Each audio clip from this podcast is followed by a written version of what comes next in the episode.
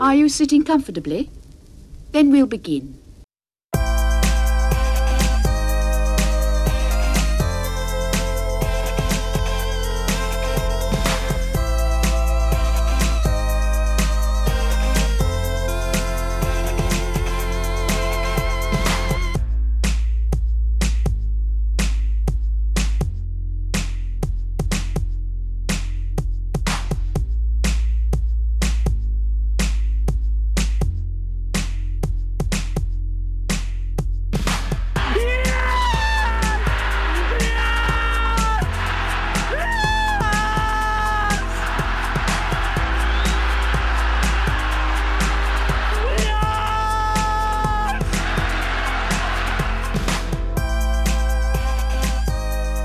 Hey, hey, hey, everybody, and welcome to another episode of Glory Days of Gold, your East Fife and Scottish football podcast.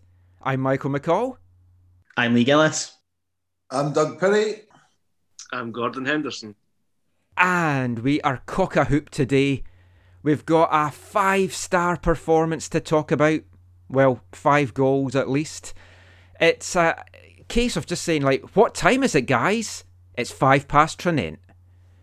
One of my favourite calls that I like to do out here. I, I do it on commentary, and one of the teams loves it. Had a few complaints from the opposition teams when, when we put that in, and they're watching the, the highlights back later. But there we go. But it was a five star performance. We're going to delve into that in a little bit. We're going to talk a little bit about cup football. We're going to talk about the, the rising COVID cases and how it's been uh, affecting the game in England. Hasn't affected it too, too badly yet in Scotland. But before we get into any of that, let's find out who this week's sponsor is, Lee. So we have a couple of sponsors this week, and we want to, to thank the Phoenix in Glenrothes um, for a, a, an amazing donation, which will be putting straight towards the clubs to go towards the GPS vests. So just a little bit of a blurb. The Phoenix Glenrothes and Lawrence Welsh are proud to support East Fife in these difficult times and would encourage all East Fife fans to help at the club if they can. At the Phoenix, we offer a warm and friendly atmosphere to anyone who comes to visit us. We offer a generous 35ml measure of all premium brands and have a fantastic range of draft beers and ciders, including Magners Original and the best pint of Guinness in town. Once lockdown's over, head along to their Domino's night on a Tuesday, their pub quiz on a Sunday, or for your next special occasion, why not book their function suite for uh, sorry for your next for the next special occasion, why not book the function suite for just £149, which includes a DJ? They also have an amazing jukebox with over 30,000 songs in it. Um, so if you're in the mood for music, you'll find what you want. So thanks to, to um, the, the Phoenix and Lawrence Welsh once again. And also, this episode's brought to you by Scott Miller PT. You can find Scott Miller on Facebook by searching Scott Miller PT on Facebook or Instagram. Scott is offering Zoom classes, coaching, and once lockdown's finished, you can book him in for a personal training session at Gym 64 in Glenrothes. There you go, Lee. One for you after the lockdown's done. Yeah, 100%. So, at the Phoenix, do they sell kombucha? No, I, I don't think you'll get that there. Um, and we'll, we'll leave what we, we decided that your your drink sounded like off air uh, conversation for that. Gordon looks like he's choking for a pint of that rather than the large beverage of Peroni, that I think that he's drinking. He, he must only crack out the, the good stuff. Yep, must only crack out the good stuff when we get five goals. Well, I mean, why wouldn't you? And just be, before we kind of delve into too much, we, we talked about raising money for the GPS for the club in our Christmas special, but there's going to be some folk that probably didn't hear that, or we're going to have some new listeners. So can you just maybe re- remind people exactly what we're trying to do here and what the club are looking for? So the club have actually provided the, the GPS vests now um, for the, the, the players, but um, obviously that I, we didn't know that until just the last few days, and then we've had a donation in. So we'll be transferring that money to the club as, as soon as the show's over tonight. And then, yeah, um, I, I think that the that Tony and Dan got what they wanted. So hopefully the the data analysis will, will certainly help, and we'll we'll find out what the the outcome of the vests are hopefully in the coming weeks and we'll maybe get sent some more gifts by Tony um, and I have to publicly apologise to, to Tony because uh, he messaged me yesterday after the the Jack situation and said that we all need to, to calm down um, and that they'll find a suitable replacement and that goals will start coming from other places in the park. And I said, and where do you imagine that'll be? And he's like, oh, you've got Aggie and Liam Watt. He's like, I fancy Aggie to score tomorrow. Um, so literally about 10 minutes before we come on here tonight, he forwarded me the tweet that he said that and said, retweet, told you so. So yeah, um, I've not had my tea yet, but I'm sure that humble pie will probably be on the menu at some point. Yeah, I mean, can you believe it? Some people today, when it was 1 0 to Tranent, were going, I don't see us scoring. I mean, who would have said something as stupid as that? I don't know, but let's be honest, Gordon's always got a bit of a dodgy opinion. So I, he, he does. It's terrible. But I mean, let's hope they do use the this GPS to find their way to the box because that would really help. Because we do need a striker, we do need goals. We got five today. We'll come to that shortly. But I want to start with the big East Fife news of the week, and it isn't a cup win over a non-league team. It was the departure of our very own flower, our flower of Bayview. When will we see the likes again? Possibly February, depending on how things work out. But Jack Hamilton has been recalled by Livingston. We don't have him now. He wasn't going to play today anyway. He was going to be cup tied, but a bit of a a surprise. I mean, we, we were worried it was going to happen, but then we thought, nah, they're not going to. Why would they call him back? But Livingston have a busy schedule of games coming up. I think they've got six games coming up this month compared to the, the two that he could have played with with us. Livingston are not ruling out the at the end of January, at the end of the transfer window, the East Fife will be able to get Jack Hamilton back. But definitely uh, a big, big blow, Lee. I mean, I, I don't think a young lad's touched you in a way that Hamilton has for a number of years. No, I think that look, we were all equally as devastated when, when we heard the news yesterday, and and look at he's been outstanding for us. I, th- I, think his goals and appearance record speaks for itself in the, in the short time he's been with us. And, you know, I, I put it on the Twitter page yesterday. I'm, I'm extremely worried where, where our goals are going to come from. Obviously, the, the real test will be in the coming weeks when we're, we're starting to play opposition more on our, our playing field.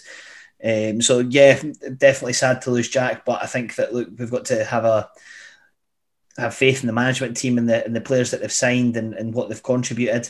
Um, if, if we go back to Anton Dowds or bringing in Jack Hamilton, you know, we've, we've got to have the faith in them that they'll find a suitable replacement, but it's going to be pretty big shoes to fill. I mean, Doug, what was your reaction when you heard that Hamilton had had been recalled? It was horrible news for me to wake up to when got that coming through.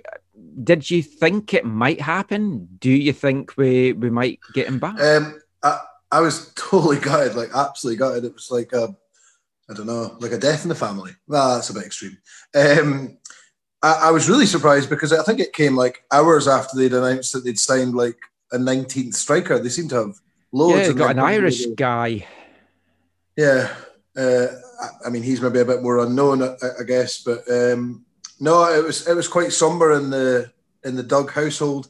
I actually channeled one of my favourite artists, um, and I thought I would just quickly share my thoughts with the you guys and the listeners. Please, please do. Um, it's this is to, to, Jack if he's listening. Did did we disappoint you or, or let you down? You touched our hearts. You touched our souls. You changed our lives with all your goals.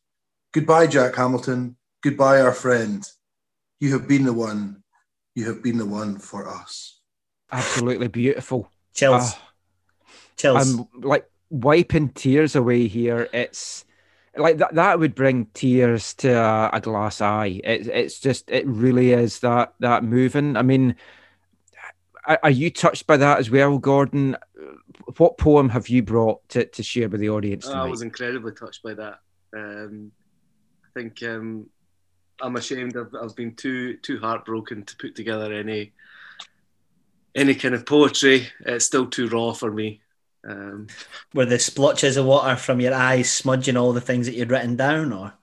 Yeah, I started so many of them, but I uh, thought they weren't good enough. They didn't do testament for Jack. Just I didn't have the proper words to express my feelings. Really.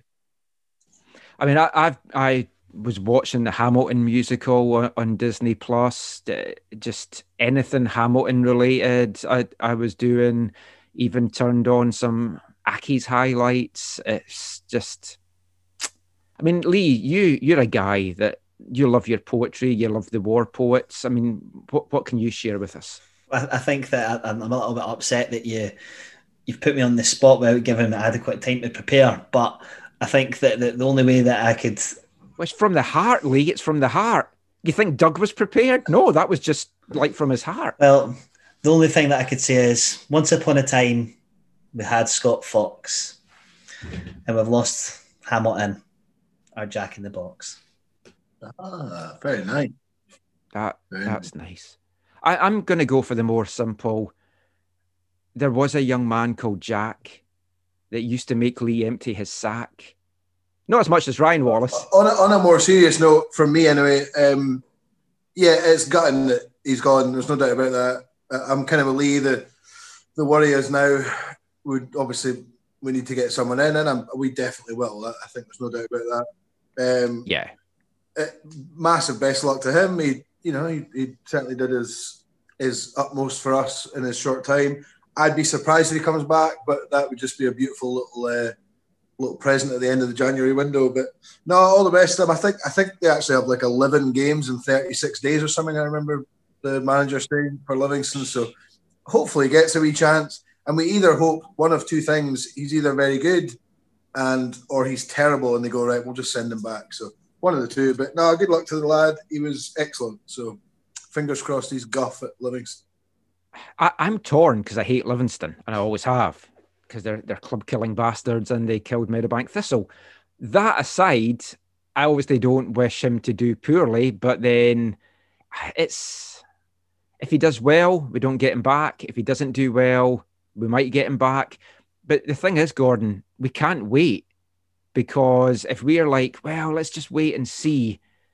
We've got games coming up. We need to have somebody in. If we bring somebody in, there might not be the room then to, to bring Hamilton back, or how do you fit them in the team? You might have to, to change a few things there. I, I imagine we'll probably get more of a loan signing as opposed to making a, a big splash because I don't I don't think the money's there to, to make a big splash. Is there anyone that jumps out at you that we should maybe be making a play for? There's nobody that really jumps out. I know I know the name Mark McGuigan from Stenhousemuir has been going around, and I think that one of the big problems with Hamilton leaving is not just that he's a good player, it's that we don't have a replacement for him. You know, he's been playing that that sort of centre forward role, um, and whilst we've got other forward players, um, you know, Kevin Smith isn't that type of player, Ryan Wallace isn't that type of player. Um, you know, you really want someone like Jack Hamilton to be playing up front with someone like them. Um, so I think you know we do need if we don't get Jack back, then we do need somebody that can can sort of play that. And I think you know if McGuigan is out favour at Steny, um, he's certainly someone that I would uh, I wouldn't mind taking. He's he's scored a lot of goals. He's maybe not been so prolific the past season or so, but he has scored goals at this level, um, and he's that kind of player, that kind of focal point striker. So I, I would take him. Um, Hasn't he had some issues with the, the boss there or something? potentially, I mean, he seems to be, you know, he was he was like their star player. I mean, even craps Yeah. Steny team, he was, you know, the big main player, and he, he gets linked to all these moves. You go down a league and you think, oh, I mean, he's going to be, he's going to do really well down there, and it seems to have gone very quiet with him. And I don't know if it is a, a personal thing. I know they changed manager. It was, I think it was Brown Ferguson got the sack, and Davy Irons is there now, and I think Davy Irons has got a wee bit of a reputation of being someone that's maybe difficult. Aye, that uh, difficult to get on with. Um, so I mean, if he's fallen out with him and he comes to us and he recaptures his form uh, two years ago, I think that would be as good a replacement as we could hope for. Could maybe go for a, a short term deal, Lee, or even a deal where we say, look, if someone bigger comes in, we'll let you go. No problem. We won't stand I think in your that way. this, the, the issue, from what I've heard, is, is is Mark's personal circumstances won't allow him to come to us, but also he's on three hundred odd pounds a week Oh. at Stenhousemuir because I think there's been a, a few occasions that bigger clubs have come in and they've offered him more money to stay, and I think that it's a fan that pays his wage. I believe. Yeah, I saw something like that on Pie and Bovril Yeah. or some forum, or maybe it was the WhatsApp chat or something, which is, I mean, that is something I'd thought about. It's like, could we sustainably raise money, not maybe this season, but in a normal season to pay someone's wages? But that's a that's a whole other thing. It's a slippery slope when you start to get down that road. Yeah, but look, if, if the, the money was there, then I'm sure that we would go out and get a striker. But I mean, some of the stuff on the, the Twitter feed yesterday just baffled me. And you probably see me clap back at a couple of fans like, oh, just go out and splash the cash on. And I'm like, where, like, yeah, what cash? We're in the middle of a pandemic. There's no fans coming in. Where's this cash that you're thinking of? But don't get me wrong, we've had a windfall from the the guy that gave us money at the start of the season to go towards the, the COVID test, and then we had the money that's come in from the government. Yeah. That's great, that's fine. But that, that's to help us sustain and, and have a club at the end of this pandemic. I would rather like I would be furious if we went out and spent ten thousand pounds on a, a, striker. You know, I, would I love to have Nathan Austin back at East Fife? Hundred percent. Would I like to have Jamie Insall come back at East Fife? Hundred percent. They're two players that would score goals, no problem. Jamie Insall's tied down um, at Connah's Quay, not TNS, like I said yesterday, um, at Connah's Quay till the end of the season. He'll be on a full time wage. He's not going to come up here and play part time on a lesser salary. Nathan Austin is tied in a contract to Kelty for God knows how long, and he would command a decent fee. You're probably looking between five and ten grand to take um, Austin away from Kelty. So it is ludicrous to think that this is Championship Manager or Football Manager or FIFA that you can just go in and buy a player because there's always a budget. There's not a budget. I'd be interested to know that outside of the Willie Gray times, when was the last time we paid a fee for a player? I was just going to say that. I think it was Ryan Wallace from Arbroath, and I think it right. was like three grand or something. I don't think it was much. Um, right. Yeah, I mean, I mean, the football manager, although a sensational game, has has caused a lot of problems. I think for teams over the years because, you know, I think our record signing is probably still like Jim Cowell from the early late eighties, early nineties. It was like thirty grand from Dumbarton, and that was that was Jeez. back then. I don't think. Yeah. I don't think. Yeah, as you say, I reckon we've signed one player as in giving cash in the last 20 years, probably. It just doesn't work like that in the lower leagues. I know that we were paying fees for players when Willie Gray was about, but let's be honest, that probably wasn't through the books. It was probably in the, the form of a second hand Mini Cooper or something like that. But you know, Which a, a lot of clubs do, and it's like there's nothing there's nothing wrong with that. No, but like conser- conservatories at Kelty or whatever. yeah, well, that's a signing on fee. I think that's slightly different, Michael. But you know, I, I can't see us going out and spending money on a player. It's going to have to be the loan market. I think if we're looking realistically, and the name that's been banded about a couple of times, and he was the name that was banded about before we got Jack Hamilton and was Innes Cameron from Kilmarnock, who's in a similar mould, big, physical, attacking striker. I would take him in a heartbeat. He's on loan at Ayr just now. He's not getting much game time. I think there'll probably be a lot of clubs looking for a, a player of his vein, though. So it, it, depends on how quick we could act and whether Ayr are willing to to release him early or whether Kilmarnock want him playing at a higher level because I'm sure there'll be clubs in the championship that would take him as well.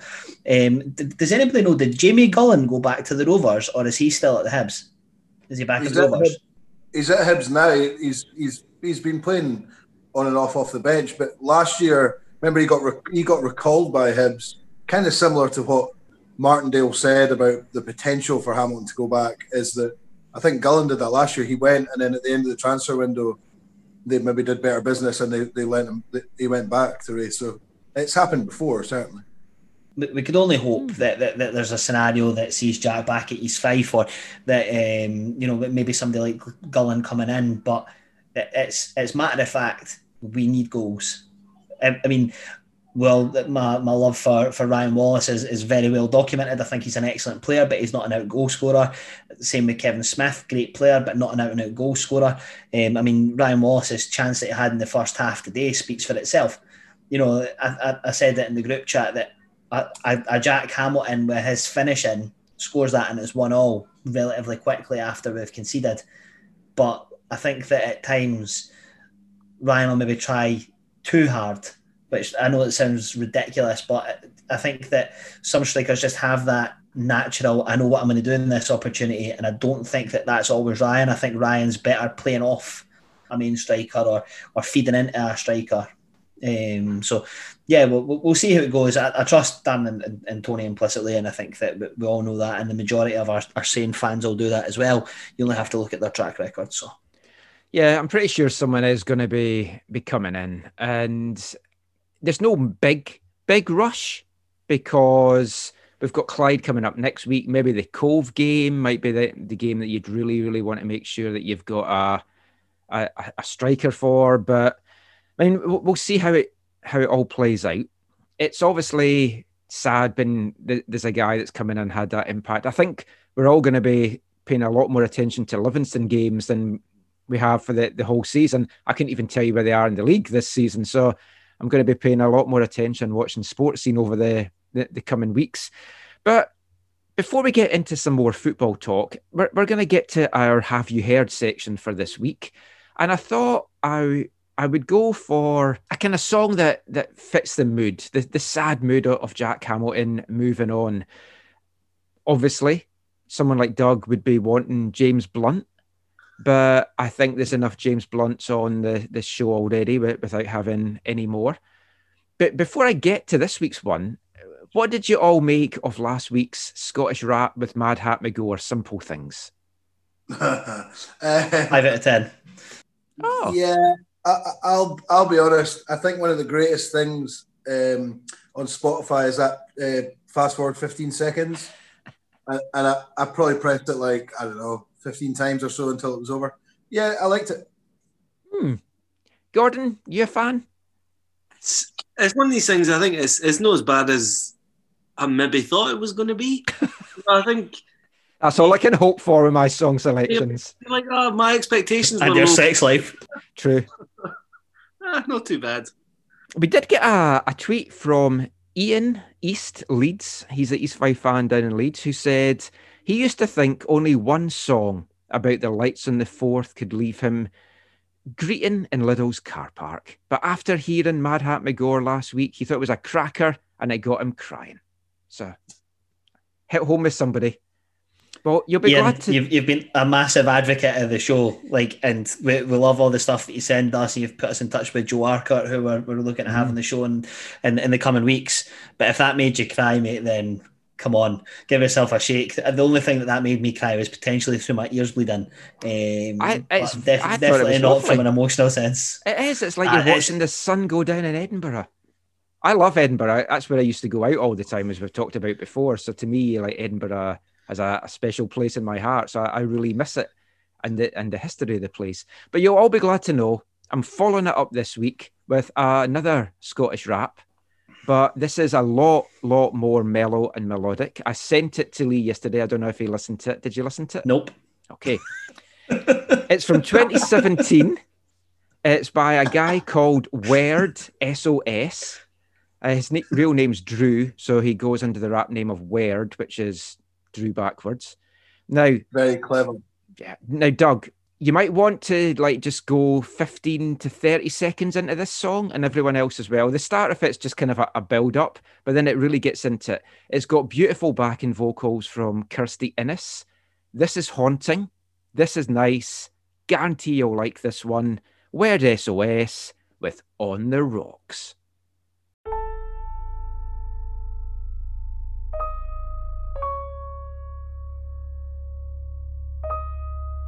Make check. One, two, one, two. Yeah. I don't believe in karma, cause rich cunts can get away with murder, and charity workers themselves is facing hunger. We're run by fuckers, and all them protests don't make a murmur.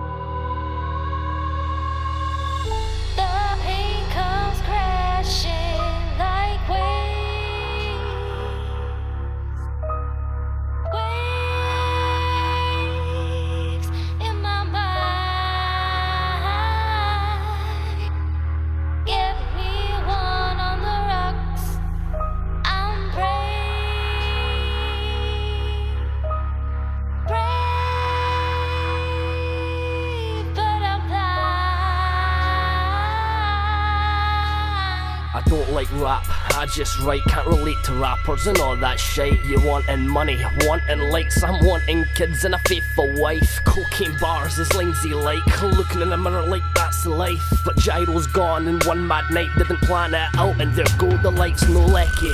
But bought some bevy, sitting alone waiting for mates to text you. Fear in the news, fame on the telly, rage at machines, but do what they tell you. So back on the bevy, and shouting a lot as a silent help me.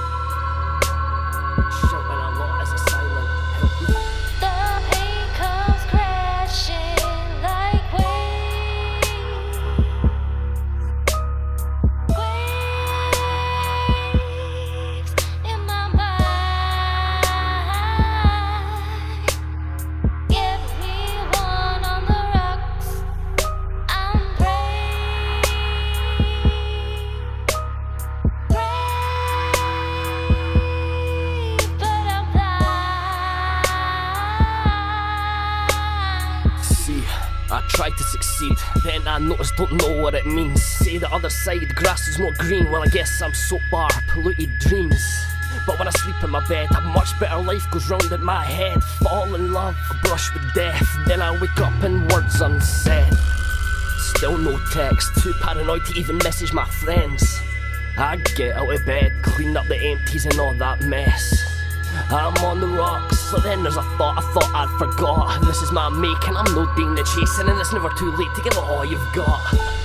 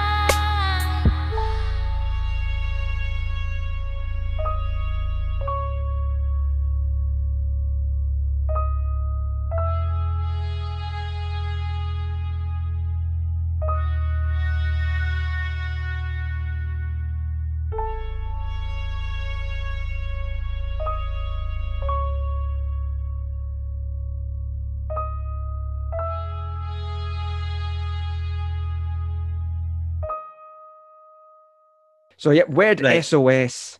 Have you heard? That might be my my last selection. There's every chance, but whilst we've got the boys on, you've listened to some of Michael's selections over the last 30 odd shows, and you've listened to mine. What has been the, the, the song that you've enjoyed the most? Doug. Oh God. Um, as I say, I use that 15 second thing quite a lot. Um, uh, I'm going to just go really safe and just say the the Cameron Barnes Christmas one because I really loved it. We'll go with that. Right, bottled it. Thanks, Doug. Gordon? I, I really like the fairy tale of Stornoway. I really like that one. Um, I, I like a bit of a sort of, you know, like semi weird comedy song on occasion. Um, yeah, I quite like that one. It was just it was just kind of in my mind from, uh, last week, was it? He's both picked Christmas songs. Wow. Well, since we're 30 days in, if anybody else wants to tell us what their favourite, I think the one they've had the most feedback on has been Sunstingers ones, um, which a lot of people have enjoyed. A few people have liked Cameron Barnes. No, nobody picked um, Phil Charletta's The Sesh. Um, so, yeah, we'll be interested to see. Phil, sorry, mate. Um, it looks like you're going to like need to release one. another banger. Yeah, Um, I- like I liked it too. I liked it, yeah. Gloryhammer had a a lot of feedback, surprisingly. I actually liked that one, and I thought it was going to be dreadful. So there you go. But let, let's move on. Yeah, 'cause let's we're- let's we're get on a- let's get back to, to football chat because it's Cup Day in England and Scotland, and I love Cup football. It's so undervalued, especially over here in the US. They've got a, the US Open Cup that I think's been going since 1911 or 1912. It's like one of the oldest cup competitions in the world, and people in the states just don't appreciate it because it's all playoffs and crap like that, and they don't appreciate what a great competition they've got. Teams put out weekend sides. Obviously, in the FA Cup this weekend, there's been teams forced to put out weekend sides, and we'll maybe come to that a little bit later on. But for me, cup football holds some of my favourite memories just in football in general. For a, a club like East Fife with a rich cup history, some of the best games I've ever been at, some of the most heartbreaking games I've ever been at ha- have been cup ties. So before we delve into today's game, just sort of go around you, you all and just just see what you, what you feel uh, about cup football. I know you've kind of touched on it a little bit before Lee with the League Cup, but just how do you feel about cup football? I love the Scottish Cup. Uh, there's definitely a, a romance to the Scottish Cup. The, the league foot, the League Cup. I mean, I know that's been our, our most successful one. And don't get me wrong, if we were going to have a, a good run in it, I would be delighted. But um, definitely the Scottish Cup's a big one for me, and and hopefully we could we could get a, a nice couple of easy rounds and, and get ourselves further advanced into it. Um, some of my favourite memories have been from cup competitions down the years as well. And I've, I've spoke about it before, but Paul McManus scored probably one of my favourite goals at, at Bayview against Queens Park from about forty yards out in the, in the cup. So there's there's definitely obviously the Aberdeen game's one that sticks out. St Mirren away. There's, we've definitely had some some good memories in, in cup competitions, but the the chocolate digestive cup or whatever is another one that, that doesn't make um, much difference to me. But if there's anyone that does matter, it's the Scottish Cup, and and glad that we got through that round today. What about you, Doug? the Scottish Cup is probably one of the big things for me as an East Fife fan. My um, my dad and his cronies used to do a sort of Scottish Cup supporters club, and they used to like go for lunch beforehand, do predictions, and made a big deal of Scottish Cup, and they would go to every single round. And when my dad passed away in 2009, it kind of lulled a bit, and then we managed to get everyone back in, and you know his friends that were that are still around, and my friends and their kids now as well. So it's it actually means a lot to me the Scottish Cup, uh, and loads of great memories from Scotland. I actually think my first one that I really remember was we went to bloody Stranraer away, and I think it was '89 maybe. We lost two one. It was such a horrible weather day, and I thought, God, what a long way to go. I think I would have been eight uh, to go and watch what utter rubbish. I should have really realised and said to my dad, right, come on, this isn't for me. But hey, here, we- here, here we are many, many years later and it's still going on. So I actually was, I was saying that to my brother today. It was quite sad that this will be the first year for quite a while we've not managed to meet up as a as a little gathering for a Scottish Cup game. So um, hopefully we get all the way to, I don't know, the semi final maybe, and there might be fans back in April. That'd be Who knows? fantastic. No, I mean, it's it's quite poignant for me. I must say, the Scottish Cup. I mean, I've been back to, to some Scottish Cup games since since I've been away. I was through at Livingston a couple of years ago for that absolute belter of a game. That that was just fantastic. But Gordon, some of the, the old games at, at Bayview under the lights are the ones that, that stick in mind for me, good and bad. My very, very first East Fife game was the the Hibs replay in 1984. So it's kind of been all downhill for me after that. But what about you? How do you feel about the, the Scottish Cup Cup games in general? Yeah, I love the cup. Um, I think it's obviously got that. I think in Britain compared to other places, watching the draw, seeing who we're going to get, um, maybe not so much these days, but seeing East Fife on the telly. If you've been in that round, you'd be on the highlight show. Um, just these wee things. It feels like everyone's more interested in the cup, and so it becomes this big thing. Um, I mean, there's been across the League Cup and the Scottish Cup. You know, the the Aberdeen game is the big game for me. Like as a Mm. standalone game, that's the best East Fife game I've ever been to. But I even remember, I mean, this must have been about 15 years ago, going up to Huntly. You know, a place you'll never Oh yes, we'll never go in the league. I mean, we were, it was a terrible East Fife team at the time, and Huntly were decent. And so that was a real, um, you know, it That tough- ended up in a replay, didn't it? We we ended up having to get them back down to Bayview. we, Uh, we escaped Huntly one all, and they were all over us. They hit the bar in like the last minute. We took them back down to Bayview, and I think we beat them on penalties. Yeah. Um, but you know, going to pubs in Huntly, not understanding a single word anybody said, uh, being at a ground you'd never been before. That's it. I mean, the early rounds are all in January, so it's under the floodlights. All that stuff's brilliant. yeah. It's it's it's got a romanticism to it that I think sometimes I can be bad for really romanticizing football in the good old days when when you look back it maybe wasn't the good old days but football under floodlights still to me is is something special. And it's like I love going to the amateur games that I watch here and they're all at night so they're under floodlights and it's just it, it just adds to it. But having these non-league teams in the cup now I think really adds to it Lee and it adds to that excitement. And like Gordon I was at that Huntly game I remember going up to see us play Inverness Thistle before they had merged with Caley when they were the two separate teams and I can't remember the name of their stadium. I've got photos of it though. And then we drew that, and we ended. I think it was nil nil, and then we ended up getting them back uh, at Bayview. And then the Inverness Thistle fans, their bus got all their windows smashed by a bunch of Neds for a midweek game. They had to drive all the way back to Inverness and they had to shelter in the Bayview bar and stuff because they were going to get attacked. And it was like crazy, crazy stuff. But I think having these small teams in it now has kind of it's revitalized it. I've always loved the FA Cup. I've always liked the early rounds and the, the preliminary rounds and everything like that. And I think we finally got to the stage now where the Scottish Cup has that excitement. Yeah, I think definitely by having the, the the, the sort of smaller clubs, if you will, involved in it is is amazing. I mean, but I mean, when this morning I got an email from my father-in-law and he was like, "No pressure, is it?" But Thornton Hibs beat Tranent earlier on this season, and I was like, and then we went one 0 down against them, and I was like, "Oh this is going to be an absolute nightmare." But there's there's definitely an excitement of having the the, the, the sort of smaller teams and getting to see players that you're not used to or grounds that you're not used to. The Huntly away game was was absolutely excellent, and I remember from back in the AFTN days, my alias was Rothes Fifer, having been from Glenrothes, and getting absolutely abused by a Huntly fan coming on because he thought that I was from Rothes up there, and they're obviously big rivals and stuff. And I was like, no, it's because I'm from Glenrothes. I was like ten at the time or something like that. But it was yeah, the, the, those sort of games are the ones that you you definitely remember. I would rather not remember the the Brora and the BSC games, but hopefully next year we could maybe get to some grounds we've never been to before. Yeah, and hopefully I can get over for some cup games. But let, let's get to today's game now. We played one of these non league teams. It was a good result in the end. It's time for this week's Five Fan Zone.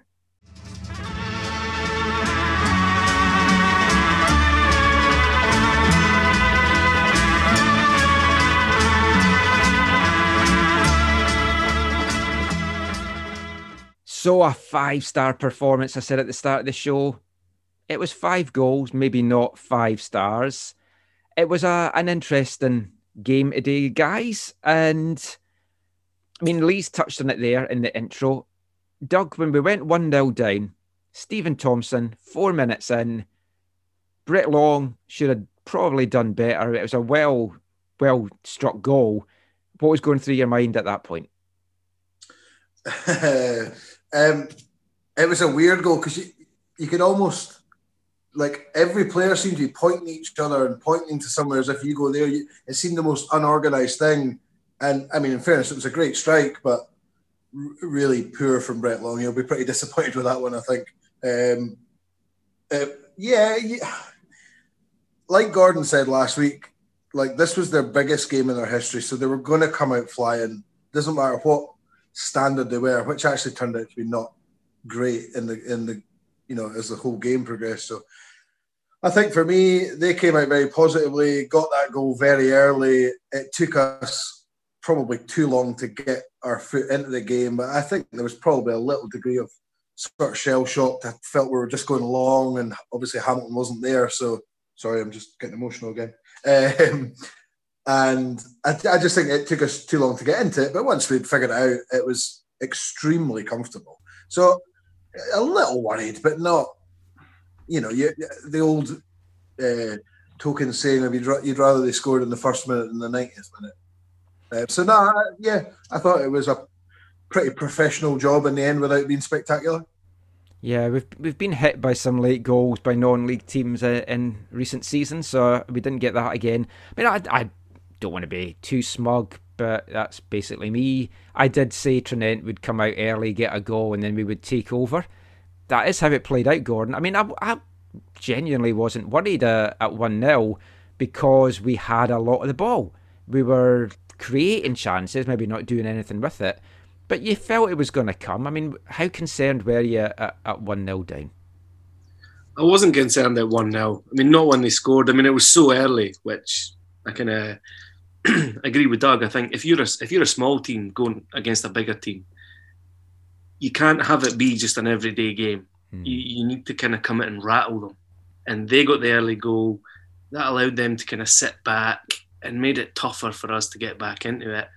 And I think we did look a bit shocked, but because it was so early, I just thought, all right, we've got eight to eight minutes plus to to get back into it. And I know everyone's mind will be on BSC where we went one 0 down, then three one up, and then still lost it. But you know the odds of that happening again are so low that I mean I, I remember even thinking, you know they they were putting such a big effort in, you know they were defending so well, they were breaking very quickly, and I was like they're never going to keep this up for ninety minutes, never ever. Even if we went in one 0 down at half time, I wouldn't have been worried then. I, I still think we would have came and won the game. Um, it was obviously frustrating, but I didn't think uh, I didn't I didn't really think we were. I wouldn't have thought we were in any danger of losing it until if unless it had went on a bit into the second half, and obviously by ten minutes into the second half we were what four one up or something. So I, I never felt in any danger we were going to lose the game, and it, it did end up being pretty comfortable over the ninety. I think that that's the thing, Lee. In in a lot of ways, it might actually have helped us to lose that early goal because there was no complacency. There's no like half-assed at it. I mean, we put a strong side out there, so it wasn't that we we were chucking young guys in thinking it was going to be a, an easy game. But they knew from four minutes in they had a game on their hands, and that they responded well. Getting those two goals before half time, the penalty, which was a definite penalty. Agnew put it away, and then Watson headed home right in the stroke of half time to make it 2 1. That would have been a killer for any team, whether it was non league or league team, to, to be one up and then lose two goals right before half time, one in the stroke of half time. It totally changed what the half time team talks were going to be like. But even without that Watson goal, at 1 1, you'd still have been comfortable. But I mean, they knuckled down, they showed a good fight they squandered a few opportunities, but it was a good response, and it was two two good goals, and no one was a penalty. I actually thought Agnew had hit it wide at first, just the way it, it was kind of hit. But yeah, by that point we we were cruising already by half time. Yeah, but I, I don't want to lose sight of the, the fact that Tranent probably could have had two or three. Yeah. Um, if they'd done better, I think that they they took another free kick which sort of whipped and hit the post. Um, I, I think Mm. that definitely, I think Darren will be having them working on set pieces over the the next couple of training sessions because any any teams watching our game today will be like, again, attack that left hand side. I thought that that Pat had a, a pretty torrid time.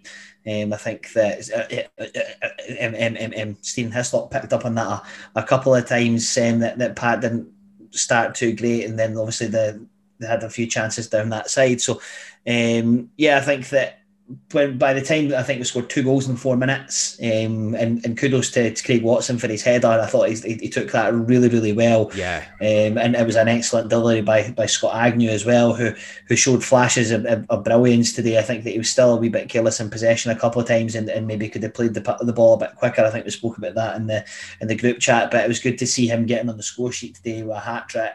Um, I think that he's going to get the, the goal ahead of Kevin. He certainly walked off with the match ball, so he's claiming it. Um, so good. Hopefully, that's the sign of the goals coming in for the midfield again. Definitely. Yeah, I'll get to Aggie in a sec. The the halftime talks. I mean, Tranent's message would have been, "Look, guys, you're still in it. You're only one goal down." East Fife's would be, "Look, we just need to keep doing this. You need to make sure that the next goal is yours." And that is basically what the match boiled down to. Because as soon as we got the third, you felt that was it. It, it was game over. There was wasn't going to be any way back, despite what happened against BSC. As Gordon said, that's kind of a fluke. You're not going to see that too too often. But Aggie officially credited with the goals in the 55th and the 58th minute, officially ending the game with a hat trick and two assists. Which, if you if you hadn't watched the game and you just look at the scores and you just look at the stats, you're going to be like, "Holy shit, that's like performance of the round." He's absolutely was amazing today. But I don't want to be too critical of a guy that's got a hat trick and two assists, but he wasn't that great today. That's the thing. Um, uh, yeah, I, I thought it was pretty good. Um, I, I don't think anyone in the team was much better than all right. Yeah. Like it was just a. We were actually saying three two one when you've won five one isn't that easy today. It's it was just you didn't really have to get out of first or second gear there once you got to grips with the game. I mean, there was a couple of times like Murdoch tried an outrageous back heel at the end, it, you know, it, in defence and almost gave away a goal. I, I think, I, I mean, the, the comparisons with BSC, BSC would also beat them very comfortably. Trinidad. That, that's a different level for me. Um, I, yeah, I, I, th- I thought Agnew was good. His deliveries were excellent. He got us back in the game. His penalty was very well taken. The delivery for the corner was great. He could have scored five. You know, um, yeah, no, I, I don't think we can say he wasn't good with three goals and two assists. No, I yeah, I was maybe being a bit too critical there. It just he it didn't feel like a three goal and two assist performance. I get, guess is what I, I was more meaning. But I mean, by by that point, Tranent were like shell shocked. I never saw what happened with the fifth goal because by that point the stream had gone down. It had come back. I only had sound. So I'm assuming Kevin Smith scrambled one over the line because I didn't have a picture at that point, Gordon. But did you get to see it? I I think my stream came back just before that goal came in, and it, it looked to me at the time that um, Kevin Smith was kind of played through. He he got a kind of one on one with the keeper, but then it sort of looked like either he started falling as he shot, or he fell and then kind of shot, and the ball just sort of trundled, squeezed past the keeper. It ended up looking a bit um, a bit messy, but um, aye, I think Lionel Messi. You heard it here. No, Kev Smith no. is Lionel Messi. Um, aye, and I don't know if he. I think I don't know if I don't know if the keeper kind of challenged him as he shot because he he seemed to take a knock and then came off. Mm. So I think it was maybe that him and the keeper both went for the ball and he just got there first, but then took a bit of a knock. So it was a bit scrappy. Um, but I mean, talking about Agnew, I was struggling with it as well because I mean, this is massively unfair. But you, you could say if you took all of those, if you took the five goals out of the game, you know, the, the three he scored and the two he set up, yeah, I probably would have thought, oh, I didn't play well today. Now, I don't want to upset anyone, but if Jack Hamilton was still here, if Jack Hamilton had basically done nothing today except score three goals and set up two, we'd be sitting here going, oh, yeah, man of the match, 10 out of 10. Yeah. Don't care if my striker does anything else. If he scores a hat trick, sets up two, take that. But with Agnew, you're like, well, I kind of wanted him to score a hat trick, set up two, and then also just dictate play for 90 minutes. So I Yeah. feel like, you know, the, the That's what, that's what you want for a Scottish League One player, though. You know, it's I don't I think feel- that's selfish to ask for that. I don't think that's selfish at That's all. I, to be minimum honest, I think it's his job. Yeah. yeah. no, he was he was really good today. You can't you can't take that out of his performance. I mean, I think you, you know also he was sitting, you know, he was trying to pick apart a sort of eleven man Tranent defence at time in the second ha- in the first half. You know, that's that's tough. It doesn't really matter who you are. Yeah. I mean, ho- hopefully, though, Lee, that's going to be a confidence booster for Agnew because we need to get the Agnew of old back. He was so good for us in the past, and we've talked about it on the show. For whatever reason, he's just been a little bit off his game. Maybe he just needed that monkey off his back, and today's going to be the performance that's going to kind of light a fire under him. And maybe, maybe he's just thought, look, we've lost Hamilton now. Someone needs to st- step up. I'm going to be the guy that steps up. Yeah, we could only hope. Um, again, I- don't want it to be like, oh, me and Tony, but um, when I spoke to, to Tony, he said he's been playing in a different role um, because of the way that Jack Hamilton plays. But now, obviously, we're not having Hamilton, we can play him further up the park and get him more involved. So, look, that's that's got to be what our hopes are because Scott Agnew on his game's our best player, and I include Danny Swanson in that. Um, I think that he'll, he'll definitely influence games and score more goals than, than what Danny will. Um, t- touching on Danny, you know, I, I, thought that he, he just looked like a rabbit in the headlights when he came onto the. It was like you, know they hadn't played football in so long that he kind of Yeah. forgot how to do it. And again, he's, he's a player with unbelievable ability. But I mean, there's a couple of times today that I don't know. Is he lacking confidence? Is is he lacking match practice? I mean, I, I really he's wanted la- to see him in the starting lack- eleven. he's lacking match fitness. And I understand then because of that, you bring him on in a game like that. But at the same time, with a guy that's had those injuries in those conditions, was that a great game to bring him on in? Was was the conditions playing in his mind? The- The cold. I not not not being funny, Michael, Uh, I'm just going to push back on that right away. You know, this guy's played across what Scotland, England, Yeah. on all the different conditions.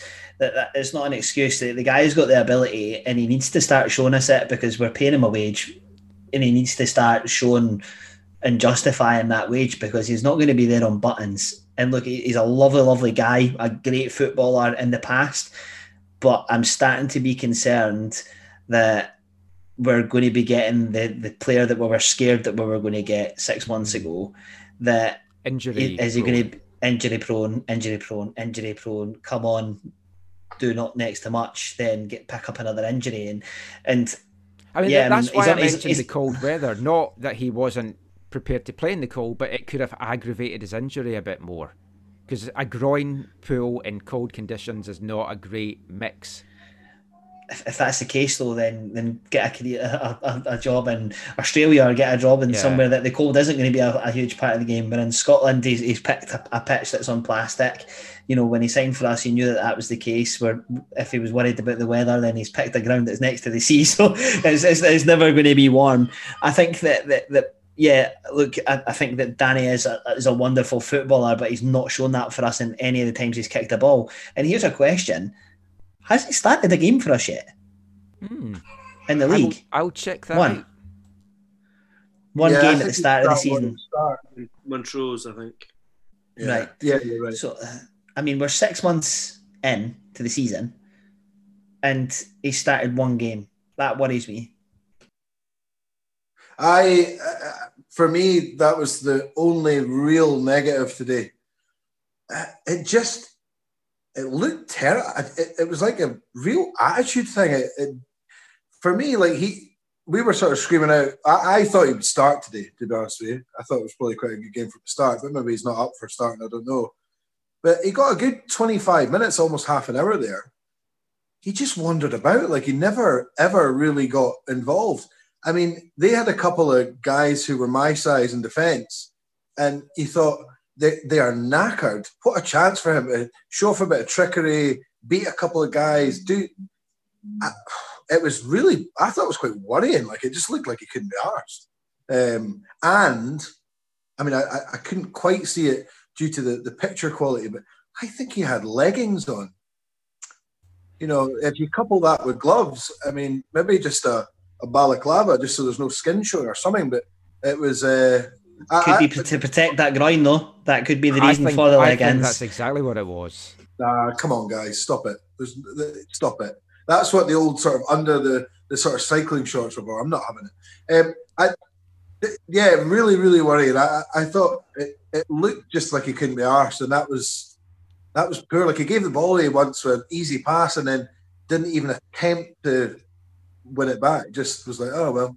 And I know we were cruising, but I would have thought, as a guy with his ability or former ability, that that would have been a game you would have been licking your lips to come on. I mean, look at Ryan Wallace's attitude today, which was first class. Was Oh, so he wanted that goal. Yeah. like you know, to the point that he got a wee bit greedy at times. But like he, he was ra- like raging with Agnew initially with that chance because he, he was desperate because he knew he was playing against a pretty poor team, and it was a chance to score two, three, four goals and get your you know goals to games ratio up there. You, you couple that with Swanson's little cameo there, and it was night and day. I thought that I was Yeah. it's a steal, it's a stealing a wage thing. I mean, if he's on a reputed three fifty a week or whatever, then we, we, we want to get rid if, if that's the mm. attitude of it. To be honest with you, I mean, But I, he I said fit. before. he he- isn't fit. No. But He isn't it's a fit. luxury right now we can't afford because that money could go to a striker that can come in and play. He has had two starts because he started the Cowdenbeath League Cup tie. if, if he's not fit, if he's not fit to start, I get it. I totally get that. But if he's fit enough to be on the bench and he's fit enough to be given half an hour, he's obviously fit enough to be able to run about, and he didn't do that today. So he, there's no way they'd have put him on if he wasn't fit enough to run about, and he didn't. I, I mean, But uh, was he? Was did he come on? And just playing devil's advocate, did he come on when the game was won? And it was just like the game's won. You know what I mean? So, but again, that is an attitude problem, and coupled against Ryan Wallace, who you're absolutely right. Completely berated Scott Agnew for a, a slack pass when he, he had the chance to get a goal. You know, it goes back to, to the the Ruud van Nistelrooy story I've told a couple of times. You know, if Man United won five 0 and Ruud van Nistelrooy didn't score, he was raging, and that was his, the attitude that you seen just radiating out of Ryan Wallace today, and, and that should be the standard.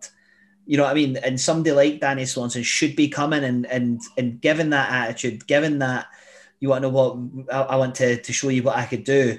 Do you think that he maybe needs the fans in? Is he going to be one of these sort of players that really needs the, the fans there to, to to lift them and motivate them? Because he's come from maybe playing a, in front of a couple of thousand at, St Johnstone or wherever he's been to nobody. And it, it just might feel like a bit of a training game or a reserve game or whatever. But you're, you're absolutely right. You know, I, I am very, very concerned about Danny I, I don't know that it's an attitude thing, whether it's consciously or subconsciously, but he needs to start showing us what he could do. Gordon. I mean, they might. Um, I, I understand why Danny Swanson would be very frustrated with how it's gone. Um, I think when he was on the podcast at the start, you know, he was talking about that kind of attitude, and you know, he wasn't coming down here just to see out his career, and he wasn't happy when folk were saying, "Oh, Falkirk could win the league." Um, and he, he obviously has struggled with his fitness and with injuries, and you know, I also half wonder if that's on his mind as well. That he doesn't want to get injured playing the last 25 minutes against Tranent in the cup.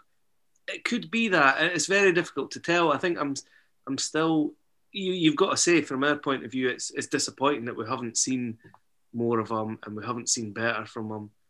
Um, yeah, I still really hope that we do see that. I'd I'd love it if he you know he gets back to full fitness and we start seeing the player that we know he can be um, you, you definitely are starting to get worried that um, you know he's never going to be fit this season and we're never Yeah. going to see that. and and that is a problem when we're spending relatively for us you know that that's a that that's potentially a wage that you know could get us a really good player really good League One player. And um, but I'm still I've, I'm still hopeful that that he can kind of turn it around a bit. Um, but you, you get worried about it. I mean, realistically, that's a wage that could get two decent starters in your team, if if you look at it that way. But I hope we just don't go through every week because we seem to be saying this every week. It's like, oh, just think what this team will be like if Swanson gets fit or when Swanson gets fit.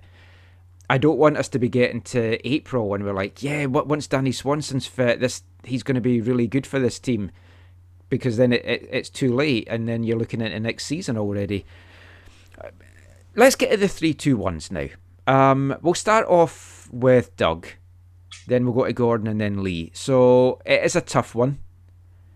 I'm not sure at all, so I'm gonna really hear what you guys say and probably just pick from that. So No, no, no, no, no, no, no, no, no, no. You're not getting to cop out, right? Because I notice that I'm- you do I'm this most hosting. weeks. Yeah, You can get you can get your hosting up here, right? You pick first this week. uh, okay, Agnew three. There we go. Doug, what's your three two one? uh, yeah, massive cop out. You, you've just given Agnew three, and you just said he was crap earlier on.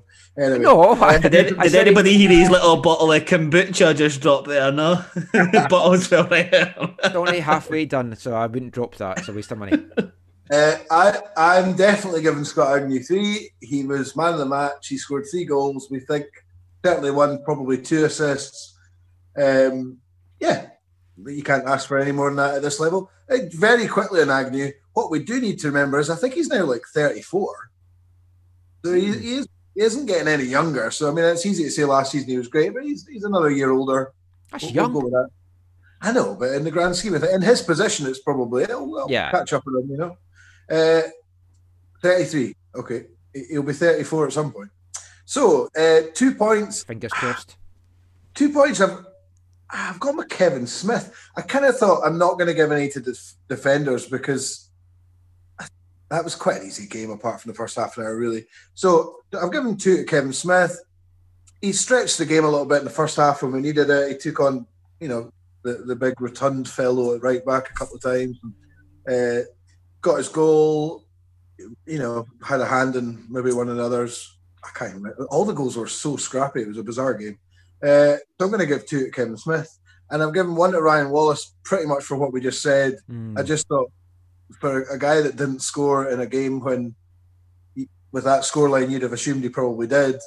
Just that that effort was really good to see. I thought it was quite quite class of a, of a guy like him to to put that much effort in and, and without any reward really. So I'll give one point to Ryan Wallace. I like to be serious. I actually had Watson as my two, and then I was going between Murdoch and Wallace as the one, just because I the, the midfield. I couldn't have told you who was playing because you hardly heard them getting mentioned much.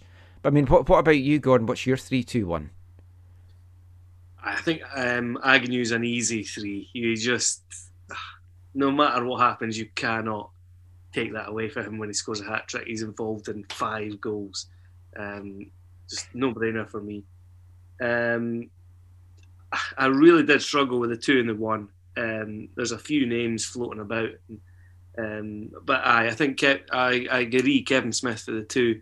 I thought even when we weren't playing well, he was the player that always looked dangerous. He was still creating things. Um, he did get the goal as well. For me, that's enough for the two. Um, I did. I had Murdoch at one, um, and I do agree. Part of me, I, I wouldn't give any of the other defenders one uh, because I thought we did look a bit Not shaky. type. Oh, we looked a bit shaky in the centre and on the left in the first half, but Murdoch was just, you know, he he did really well. But when Doug said that's an easy game to be a defender, I did think, aye, that's that's probably true. But um, aye, Stuart Murdoch gets the one.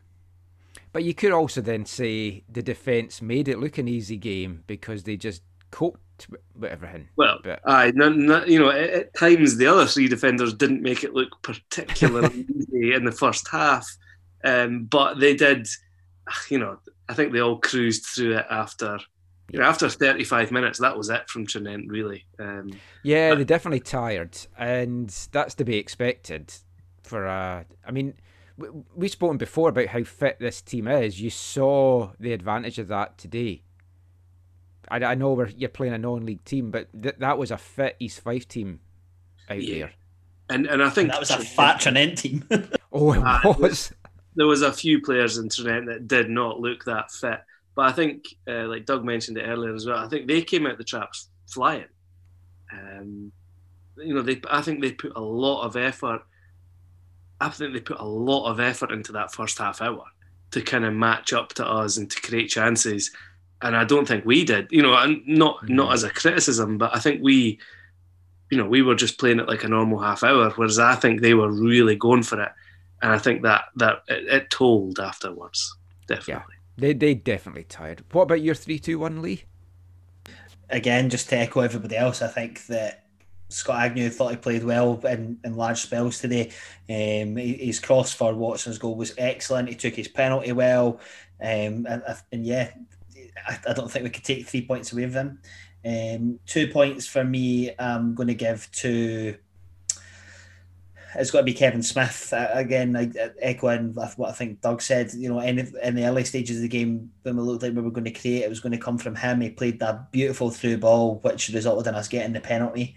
Um, that's yeah, I think for that alone, he deserves two points, and I'm going to give a point to, to Craig Watson. Um, I know, I know he was a defender. It was between him and Wallace, and I wanted to give it to Wallace, but that that he he missed in the the first. I always want to give one to Wallace, um, but I think that he, he should have buried that goal to make it one on. I, I can't give him a point for that. So Craig Watson took his header really, really well. And there's a lot of times today, a lot of neat touches and, and confidence and bringing the ball out, cleared the ball when you need to clear the ball. Yeah, just a, a- an overall classy performance from him today. So we're in the the hat, as Hissy still What about calls your it. two and one, Michael? Oh, I I gave my two, two to Watson and one to Murdoch. Uh, I, oh yeah, uh, and how do you pronounce that last one? Murdoch. Yeah, yeah, Murdoch. You've been in Canada for far too long, my friend. Murdoch. Jesus. Ah, what can I say? I, I like him in Belle and Sebastian. So, East Fife, we're through. We're into the fourth round. Let's just look quickly at the other scores in the Scottish Cup from the games that were played because my phone's at 3%. It's going to die any second. I know I'm on a laptop, but this I've got it up here. Queen of the South on Friday night beat Queen's Park 3 0. Cove got by Alloa 3 2 today. Fraserburgh beat Banks O' Dee 2 1. Forfar needed extra time to get past Linlithgow Rose 4 1. And as we do this just now, Kelty are beating Stranraer 2 1 in the 51st minute. That'll please Lee. And then we've Ash got scored as well. Dundee, Bonnyrigg Rose. I don't know why, I just fancy Bonnyrigg Rose in that. I just think they could pull off a shock. This might not age well when the podcast comes out overnight. And then there's a, a tween of games t- tomorrow and Tuesday and Wednesday because of all the postponements and stuff today. So I mean, hopefully we get those those games in. I, I've talked about this before, and we'll just have a, a quick go round the the table here. I want us to get small teams and advance as far as possible in this cup. I don't want a big money spinner. I, I know the club would probably like a, a big trip to Ibrox or something and split. I was going to say 50 50 gate receipts, but you don't even have that. But the, the streaming fees or, or whatever they, they would split. But I want us to get small teams. Let's let's get us to, to have Fraserburgh or something in the next round. Get them all at home since we can't go to the games anyway. Go as deep as we can, make a run, make some history. Yep, agreed. Home to Fraserburgh, home to Forfar. Uh, if there's any other wee teams left in it, take that. Um, you know, at, at some point, you're like, yeah, maybe, you know, you don't want to get to a quarter final and then, I don't know, go out away to Arbroath. You know, that would be a bit gutting. If you once you get to like a quarter final, well, we'll just take a big team. But I want to go as far as possible. I'd take home to Forfar easily. I want us to Yeah, get the think- first team from the third tier to make a Scottish Cup final. I, uh, I there's nothing better than a cup draw. They're genuinely like see sitting watching it on TV and the guy pulls out like, number 13, Greenock Morton, and you're like, no, no, like you couldn't think of a worse game than Morton away. I, I, I love a cup draw, so it's always nice to be in the next round. Uh, totally Hopefully with Rod Stewart. Oh yeah, that was well, yeah, that was comedy. That's the best one ever. Yeah. Um, I would say Fraser. I totally, totally agree. Fraserburgh or Forfar at home. What I don't want is one of those draws that make me go, "Ah, I'm so gutted we can't go." You know, like some weird, weird away game where you're just like, "Oh, that would have been amazing." Yeah. Uh, so yeah, someone, someone pretty wash at home uh, would be perfect. Not too much more we can really say about the game today. I don't want to kind of dwell on that. But I mean, can we learn anything from today's game for moving forward now? Because we're going to be back at league business. We've got two interesting games coming up. Clyde away, we talked last week, very winnable.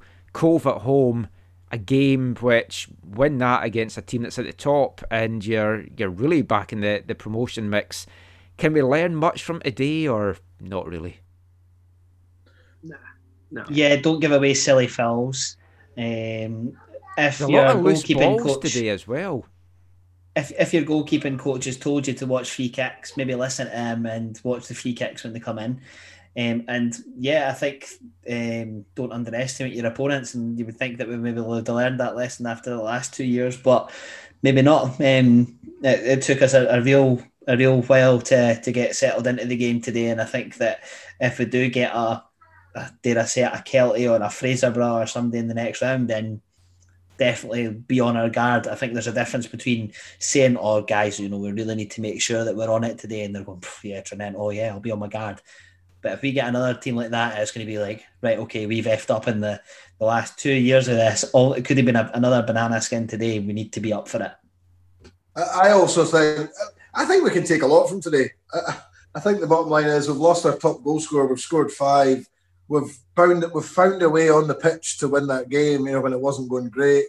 Um, it just adds confidence. It's another win. It's it's you know four wins in the last five or whatever. It's it's of course we're going to get confidence from it. Um, we won't get another game like that because Kelty, Fraserburgh even are definitely a step above Tranent and you'll not get the way that like if we played Kelty at home, it would be more like a League One game in many ways because it, you're not going to get a start like that. They're not going to come flying at you, I don't think, because they'll they'll see it like it's fairly even anyway, so they'll, they'll think that you can just play a relatively normal game. So, no, I, I think we can take a lot from it. I'll very quickly say just a wee shout out to uh, the commentator Daniel, is it? Whose mic control was very good today. Yeah. Genuinely noticed it. So I don't know if he listened to any constructive criticisms or feedback, but I thought he was excellent. And also, just Much better than kudos- Hissy. yeah, a quick kudos to Stephen Hislop though for swerving, um, making any comment when Stephen Mill said something about him being four inches bigger than Danny Denholm. Uh, that takes a that takes a big man literally to to swerve that one. So uh, I'll give Hislop a wee bit of credit, but apart from that, I, he just seemed a bit ill. the, the stream went down a a couple of times as well, which was annoying. But I mean, I'm sure there's good reason for that. Lee might be able to shed some light on that. Yeah, literally just had a, a message from from Laura East Fife TV. She said the first issue was on me when I pulled out the internet cable. so at least she, she said you could tell the listeners that's what caused it. So fair play to you for for putting your hands up, Laura. No idea what happened the second time, just completely lost connection. So she's happy to take the blame for the first one. But yeah, it's definitely frustrating and when especially like this one wasn't part of your season ticket element, so you've chipped in your tenner for it. And then you know, I I think there was probably about three times just before the, the, the whistle went today the, the stream went down. Then again in the first half for a bit and then obviously for a larger period in the second half. So it is frustrating and you know I think fans are quite entitled to a moan. I think that if it was a game that was maybe a little bit closer and it was a game that you were on the edge of your seat you were probably going to be a little bit more miffed than you would be when you're coasting at, at 5-1 but yeah um, fair play to Laura and, and all credit to you for, for taking ownership of that I did point out to my wife I wish she went down as often on a Saturday morning, but that didn't really go down too well. Next week we've got Clyde back to league business. Confident about that one? Are you confident the game's going to go ahead? Because we were having a little chat in our WhatsApp group about it. A lot of COVID cases have hit clubs in England just now. Obviously, the new variant's causing a, a lot of issues, especially in England. Hasn't looked, from where I am anyway, that it's as bad in Scotland. But you've got farcical things like Villa having to face Liverpool with, with all their young guys. Chorley, I mean, I, I watched that this morning in between the, the East Fife game. Great performance by Chor- Chorley to put Derby out of the cup, but Derby had their under 23 team there. It's it's farcical. I don't know why you don't just call a game off if there's that many players out. And the worry is it could hit a club like East Fife. And then you've got all your guys out, and then you're having to, to field your under 20 team or something. Are, are you confident the season's going to go on, or is it getting to the stage now that, especially maybe at our level, it, there might be questions asked of is this really sensible to do this for the next couple of weeks? I think I'm, I- I I'm less confident now than I was a month ago. Um, Hmm. You know, certainly Scotland is not as bad as some parts of England. So we're not yet seeing, um, you know, multiple teams just get knocked out by COVID, and hopefully we won't get to that point. Um, but it's looking quite bad now. So, you know, if there was a sort of temporary pause, or if the season gets cancelled, I think you know you're moving to the place where you wouldn't be that surprised. Um, I'm less confident now about seeing out the season, but I hope I'm wrong. I, I think for me, I, I um, I think there'll definitely be some form of pause coming up. I, I messaged you this morning. I, I wouldn't be surprised if we weren't playing next week. I, I just think they've got to be very careful. I mean, we're saying there's not been many positive, but you've got to remember that we're not testing players, or as far as I know. Um, Yeah. that- I mean, you look at you look at today. You've got you've got a, a random sort of junior team from Tranent. You know, there's maybe an entourage of forty people coming through. None of them have been tested. They're coming to play. You know, and and the area in Methil, even though it's actually had quite a lot of cases recently. There's just something.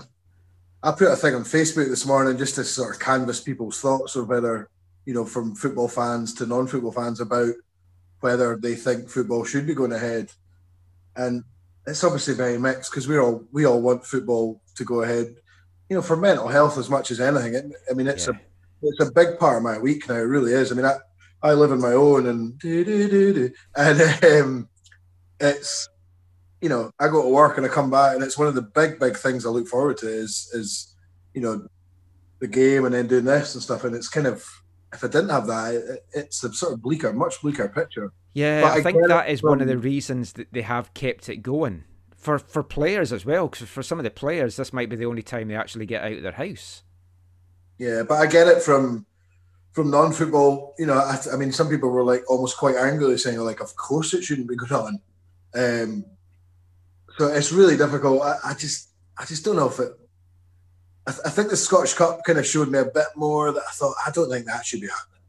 Like I, I don't think you should have random wee sort of inadvertent commas pub teams coming through with their their wives or because it was definitely you saw it in the stand. There was quite a lot of people there. Yeah. I just Well, I mean, like, I look at like Stranraer's now travelled from the other side of the country to Fife to, to play a cup game. It's like, Yeah, is I'm- that I'm- really sensible? but but they're untested. That's all. Yeah, That's the problem. And I'm not suggesting that we should start testing really because clubs can't afford it and they'll go to the wall. But I, Okay. yeah, I, there's there's part of it doesn't sit well with me to be honest with you. I, I would hate it to disappear, but I I don't think it's great. what do you Yeah, think? Lee? totally, totally agree. Yeah, totally agree. Uh, you know, I've been quite a vocal about my opinion on COVID, and I am a somebody that, that does passionately believe about doing the right thing. And part of me wants football to stop because obviously there is the the risk of transmission and stuff. But equally, I mean, I would be devastated if it did because you know, it's a, it's a huge part of my week. Like Doug, um, you know, I'm, I'm still working through this, so it's yeah, it's, it's something that you, you really look forward to. Obviously, I, I don't think the, the English Premier League is going to stop because obviously they can continue to do testing and stuff, Yeah. and, and, and that makes sense. But for our level, you've got to think these players have got families. If they've, you know, it, it just takes Kevin Smith from the tackle that he got today to go home, to take it to his family, take it to his kid, to take it to whoever, and then you're like, you know, in the grand scheme of things, is is football really worth it? You know, as as, Yeah. as much as we think at times football can be life or death, it's not. It, it, it really isn't, and it, it worries me. It really does. It's, it's heart says yes, head says no. That's Yeah. exactly what I was going to say. Yeah, it's. I mean, I'm exactly. That's exactly summing up how I'm feeling about it. I enjoy this. It's like I. It's like oh, I wake up on a Saturday morning, speak to you guys, watch the game. It's my routine now, and it's good. And I, I spoke on the last show. It's like I've paid a lot more interest to our league and the Scottish game because we're doing this and, and everything like that it just i mean this seems a good time to maybe even take a little winter break because games are getting called off anyway with the weather so it's like Let's just go to Dubai, lads. yeah Buy why one? not i mean let, let's get to that then because that to me and like I, I don't have a hat in the old firm thing if i was going to pick one i've always kind of gone more towards celtic just because i don't like union jacks that's basically the only reason really don't care about either team I wouldn't care what team this was that did it. If it was one of the teams over here that did it, if it was East Fife that did it, it's absolutely ridiculous to go over to Dubai during this. No one should be travelling overseas unless you have to for work. If they were playing a European game, fair enough. But to go for a holiday and then to share pictures of them relaxing at the pool and just having a, a laugh, it's a kick in the teeth for everyone. And I know they're saying they got permission in November to do it. A lot has changed since November. And I, I sorry, I, I I- actually wrote that down. Kick in the teeth. That's exactly what it is. I thought it looked that picture looked so bad in so many ways. I mean, if it, a if I was a Celtic fan and they've, they've made a right arse of the season, they've just lost the Rangers, and they're, you know you'd be Yeah. raging. Like family, you know, I'm not a massive holiday goer, but there's families that depend on that holiday that they go to every year, and they're longing and longing and longing to have that exactly that picture, exactly that picture, sitting on a lounger with a beer in hand, with the sun beating down on you, and you've got these overpaid, which let's face it, they are that it is, and no wonder people who don't like football want football to be stopped. Like a, a good friend of mine who's an ambulance worker put in and replied in that post. He said, "I'm an am- ambulance worker, and you've got overpaid footballers getting tested constantly, constantly." He says, "And we're not getting tested yet, really, because they, they don't have the faci- facility to do it." It, it, it's dreadful. I, I do think I don't think they would have gone if they weren't if they were unless they were allowed to. That that, that side of it, I don't Yeah. know, but it just. It, I thought it looks terrible, really, really But even bad. common sense, you would think they would think, like, this isn't going to look good. Like, right now, my mum's in a care home. My dad's on his own. He's really lonely. I can't get over to see him. And it's like, I'm, I've made that decision. My dad understands it, everything like that. And then these guys are just going for a holiday. It's just, everyone's making sacrifices. It's it's elitist, and and that's the, the best way that I could describe it is it's oh well, you know, we're above you guys. Yeah, well, we play football, so if you we're going on our holiday, it's absolutely abhorrent. It's a complete shambles, and the fact that the it, it's been allowed a in the first place is disgusting. B the fact that the Arab Emirates are allowing people to come from a COVID ravaged country Yeah. In. Now, granted, you know maybe the Celtic players are all eh, they're all tested and they know that there's not any cases, but it's not the point, is it?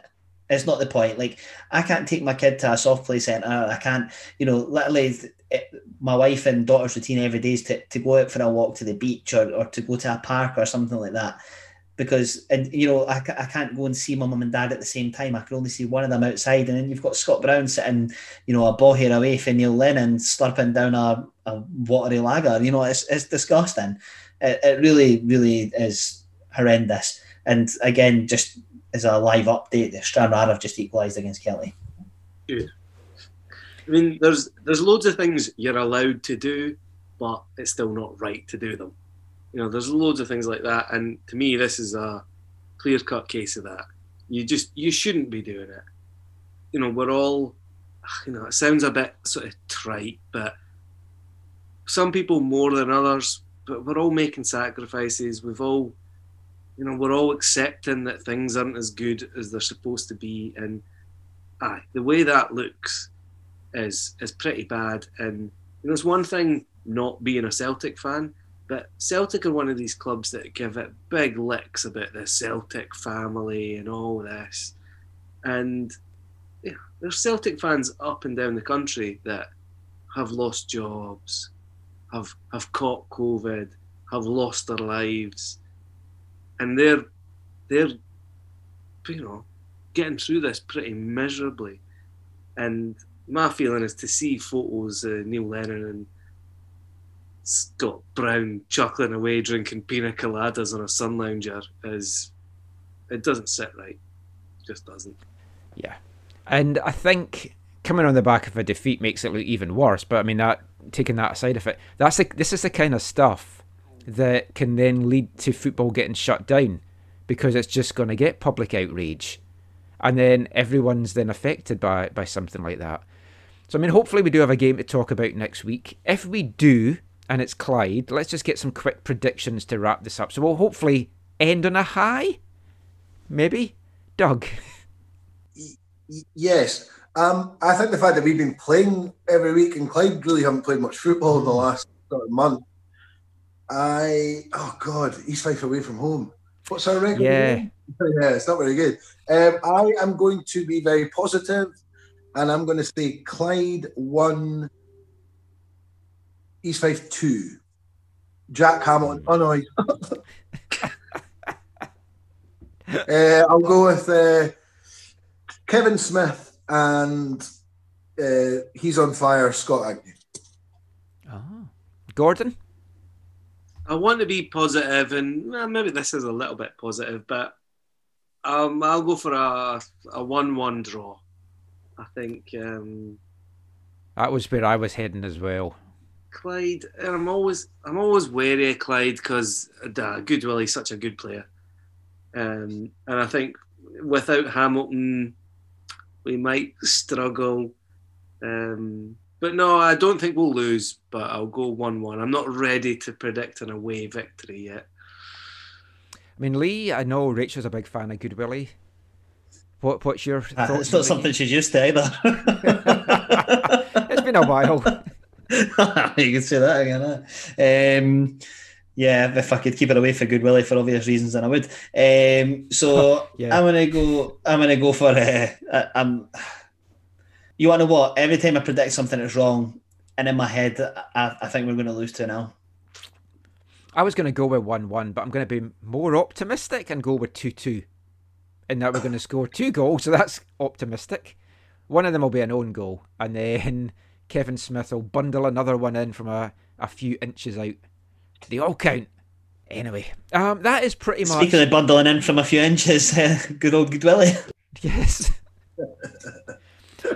but next time, we hopefully will have a game to talk about. We will also know our cup draw. If Kelty get through, Kelty Homer away would be your nightmare scenario, I think, because that just would be a tough one. But that See if we if we if we went there and lost, or if we draw them and lost, I'm going to have to delete social media and Oh, he's going to have to take an absence from the show for a couple of weeks. it's a nightmare because if say if we were away to Kelty, that's one of those games as a fan I'd love to go to, um, and not not to be able to go to it would be crap. It'd also be crap because ah, we'd probably get beat. Hmm. Um, Oh, that'd fast, a very tough game. fast last minute winner. I'm not having it. I'm not having it. If you offer me Kelty Hearts at home right now, I'd snap your hand off for it. Really? We've just we've, well, we've just talked about saying we want to play like a non-league team at home. Someone they're probably one of the lowest ranked team left in it. Absolutely, bring it They're on. borderline Yeah. league, though. Yeah, but they've also got plenty of guff in their side as well. No, I, I think I, I would definitely take Kelty Hearts at home. Definitely. Well, let, let us let us know what you think. Is there any mailbag, Lee? Yeah, we had a we had a couple of things, uh, but we'll talk about it next week. We, we actually got an, an email from Donald Walker, which I'm not sure if you've seen. No, Um, I never who check an that he- email. yeah, um, had an email from from Donald Walker who said that he really enjoyed the show last week, um, which was great to hear. And then he's he's talked to us a bit about um, the East Fife live TV stream. So we'll we'll talk about that next week, and we'll, we got a few um, emails in as well. Um, from our good friend Eric Brown, um, who also says what a grand job we're doing with the podcast, um, and that the he, he wasn't sure that the the Fife fan zone um, was was going to be something that he would like. He was less enthusiastic about it, but um, and especially after the Cove game, it wasn't the best of starts. However, it's grown on me, and then Doug and Gordon, we have a couple of wank. Sorry, we have a couple of guys who speak coherently and articulately, Huh? which make, makes for sensible discussion. I don't always agree with them, but respect their opinions. I love the fun sections, the, the music and the banter thrown into the mix. Keep up the good work. Oh, thanks so much, Eric. Well, let, let's just round things off with some music. It's our wavelength selection for this week. Doug can't wait. It's it's not an English punk band, Doug. Don't worry. It's not a European punk band, Doug. Don't worry. This is an American punk band from Philadelphia. they are big Philadelphia Union fans in the MLS, and they have a lot of football songs. They're called Dive in the Box, and this is Away Day Rules.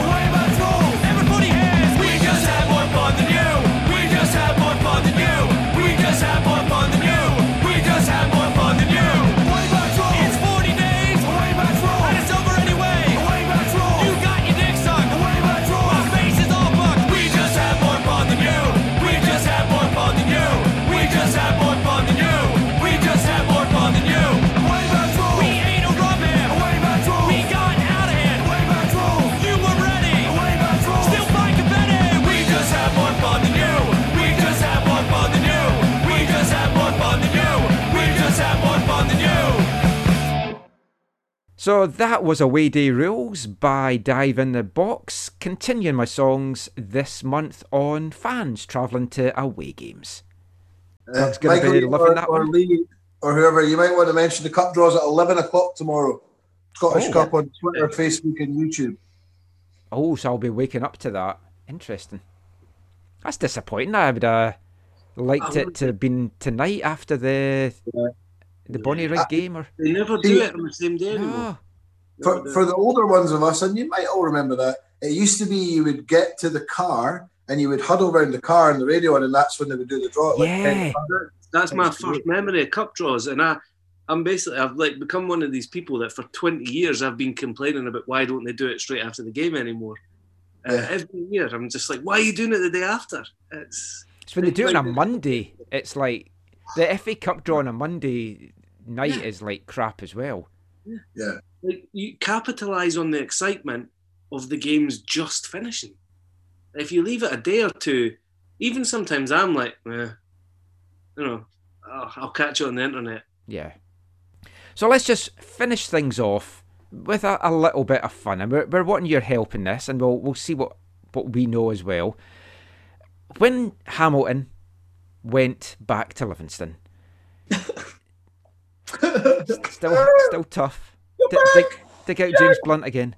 Uh, Whatever I said, whatever I did, it didn't mean it. I just want you back for good. Want you back? Want Want you you back. back? So, oh, I, right. Which take that member are we? Obviously, I'm Gary Barlow as the most talented one. I, I see Doug as a Jason Orange. Aye, or Oh, he's got a head like an orange. And I think that Liam Gallagher once proclaimed that Robbie Williams was the fat dancer, so I'll take that one. So that doesn't leave many for Gordon. He's got two choices Uh, left dude, here. there's another. There's another one that I can't even remember the name of. That- I want to say Howard. Mark Owen. Mark Owen. Oh, Mark Owen's yeah. cool. I like Mark Owen. No, no. Mark Owen's the good one. Howard is the one that nobody remembers. Gordon, Gordon, no offense, you're hundred percent Howard. I know. That's what I mean. Like the one I can't even remember. I'll take that one. Oh, awesome. But like when Hamilton went, um, Doug had mentioned that some Falkirk fans were saying that they should put a bid in to sign him, and I we was it got us talking about deluded fans because bless them, Falkirk still think they're a big team. Their fans still think they're they're competing and signing a guy from a, a Premier team. So we want to know who you feel are some of the most deluded fans in Scottish football. So we'll just quickly go around everyone to round everything off. Doug, who would you say is the most deluded fans in Scottish football? Um, I've put any full time team in League One.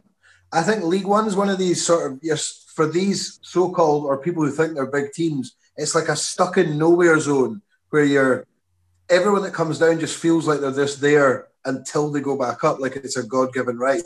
Raith fans were terrible for sort of get back to the big games against Dunfermline, get back to the big game, and it's it's a quite disrespectful to us, but also b you've you've got so many teams that want to be where they are. The only one I'll say that's been good is Partick Thistle. I've not really heard any Partick fans sort of giving it the big licks about No. we deserve to be where we are, and they've got more reason to be upset most. So Yeah. I'm gonna I'm gonna give it to Raith because so they have the most deluded fans. Oh yeah, I, I thought Falkirk at the start. I mean, they they really are deluded, and you get things like it's not just that they think they're a much bigger club than they are, but you'll get Falkirk fans stay, saying things like, "I'm really disappointed that we're not playing the Falkirk way." And you're like, nobody like Falkirk way is not a thing. Nobody thinks that the Falkirk way is a way of playing football. But Doug Doug mentioning Raith fans did make me. I think last year there was a Raith fan that says. Um, oh, I see Raith as a Premier slash Championship team, and I decided to go away and get some stats on how long it's been since they've been in the Premier League, how little they've been in the Premier League for the past thirty years, and it's like, no, you're not a Premier League, Premier slash Championship team. If anything, you're a Championship slash League One team. That's what it bears out. But I, I think some Raith fans are like that. I'll I don't want to upset Doug, but I think there's a few, there's a decent amount of Raith fans that are actually quite non-deluded. But Falkirk fans, eighty percent of them seem to be utterly deluded. So they get it. Yeah, I- just I wanted to have a quick look there about Falkirk. So the last time they were in the Premier was the 2009-2010 season. So it's more than a decade that they've been out off the top flight. And yeah, they They don't deserve to consider themselves a big team at all. No. Lee, what, who would you have in there? I've been toying between a few, so I've, I've gone through the divisions of who I think are the worst ones. Oh. So I think in the the Premier is Aberdeen. Aberdeen still have this fantasy that they're they're the Alex Ferguson team old and that they should be competing in Europe when really they're utter tripe and Derek McInnes has done nothing with them in a, a seriously long time. The, the football they play is boring as anything as well. So I think Aberdeen in that division. In uh, League One, uh, sorry, in the Championship, I'm going to go for Greenock Morton.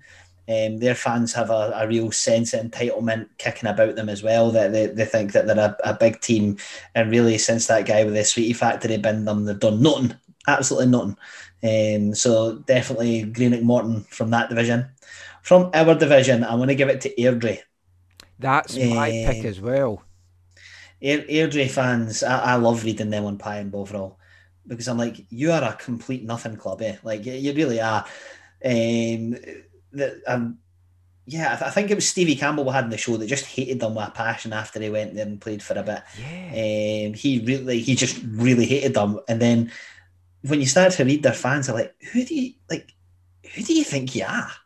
Like, you've got absolutely no reason to think that you deserve to go up from this league. And yeah, I'm going to go for it for Airdrie. And from League Two, Cowden, just cause. I mean, they, they, they are the epitome of a nothing club.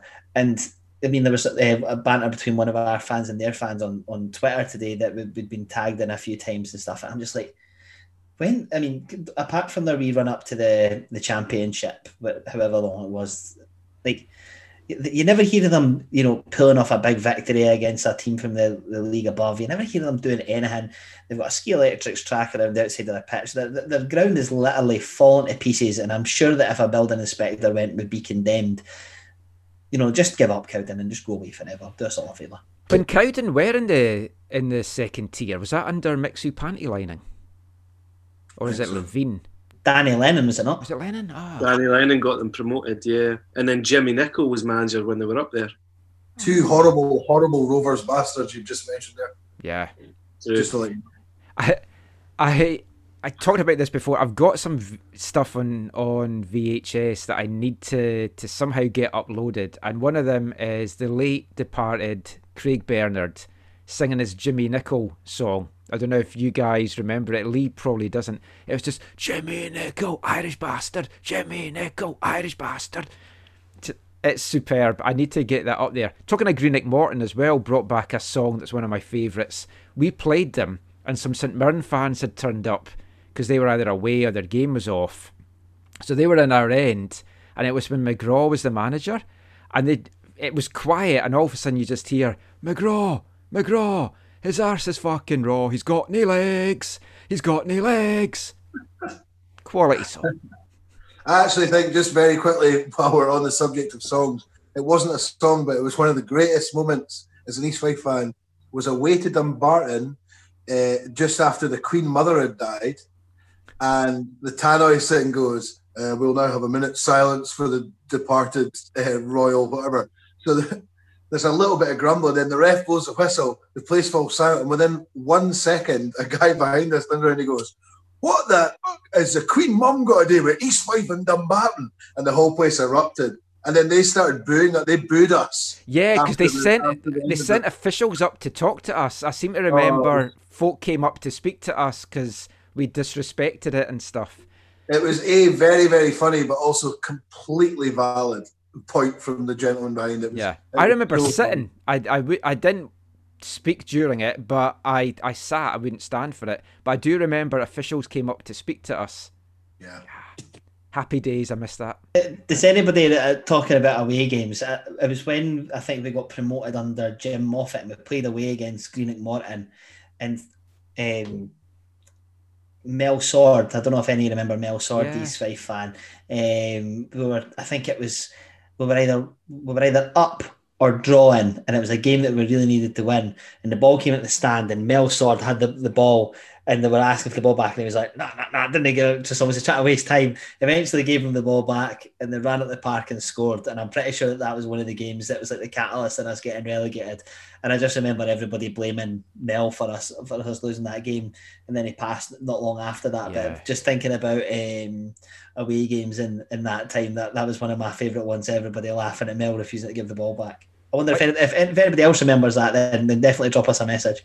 I like talking to like Mel and Craig's. Something I've thought about doing for a, a while on AFTN is like the last few years and before that, we've lost a lot of long time East Fife fans. It'd be nice to have a kind of memoriam page set up.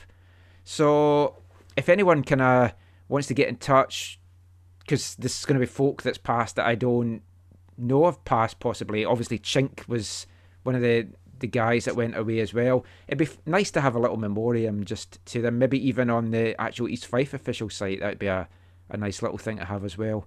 But anyway, let's round things up just now so we can all get to watch Dundee and Bonnyrigg Rose. Lee doesn't give a toss. So just before we go, let everyone know where they can find you online, Doug. Uh, Or any closing comments. um, no, sorry, Uh, no, I do. Um, Facebook. I would be interested if, if anyone's got me on Facebook. That thing I put up about the COVID thing. If anyone wants to add comments on it, please do because it was getting quite an interesting little debate going. So, um, but that. apart from that, apart from that, I'd just like people to leave me alone. Gordon, do you want folk to find you yet, or any last comments from you? Well, you can find me on Twitter if you like. Uh, if you've got a pen and paper ready, um, Gordon Henderson at Gordon H one two two seven nine eight nine nine. So Jesus. Uh, come, come I think you definitely need to have a, a snappier Twitter handle. yeah, it just Yeah, rolls I off think the tongue. Go- Gogsy, Gogsy 1903. Howard, there at, we go. Howard, at, take that. The the- Bayview the- Howard. the Howard of G Glory Days of Gold podcast. Love it. Dislodging Howard from the Halifax in our lists of top Howards. Oh, let's not be too hasty now. Howard's a top lad. Um, for myself, before Michael goes on to me, yeah, Lee, Lee G1903. That's a Twitter handle, Gordon. Um, it's probably the best place to get me. Of course, our our, um, our own social media pages for um, the podcast itself. You'll get us Glory Days of Gold on Facebook and, of course, on Twitter as well at the Glory Days of Gold. Lee G rolling off the tongue there as he likes to do. You can find me on Twitter at AFTN Canada, at AFTN website. Check out both our sites, aftn.co.uk, aftn.ca. That is it. I'm going to head off to the kombucha shop to stock up some more. Hopefully, we'll be back next week talking about a victory in Ouija Land as we take on Clyde. Until then, thanks for listening. Get in touch with all your things. We want to hear from you at Glory Days of Gold or glorydaysofgold at gmail.com. We'll be back soon. Till then, Mon na Fife.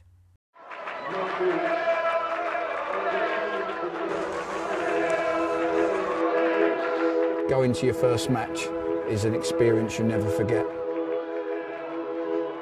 The atmosphere of what's going on around the pitch looks beautiful, and you always look and oh, go, wow, I'd love to play here one day.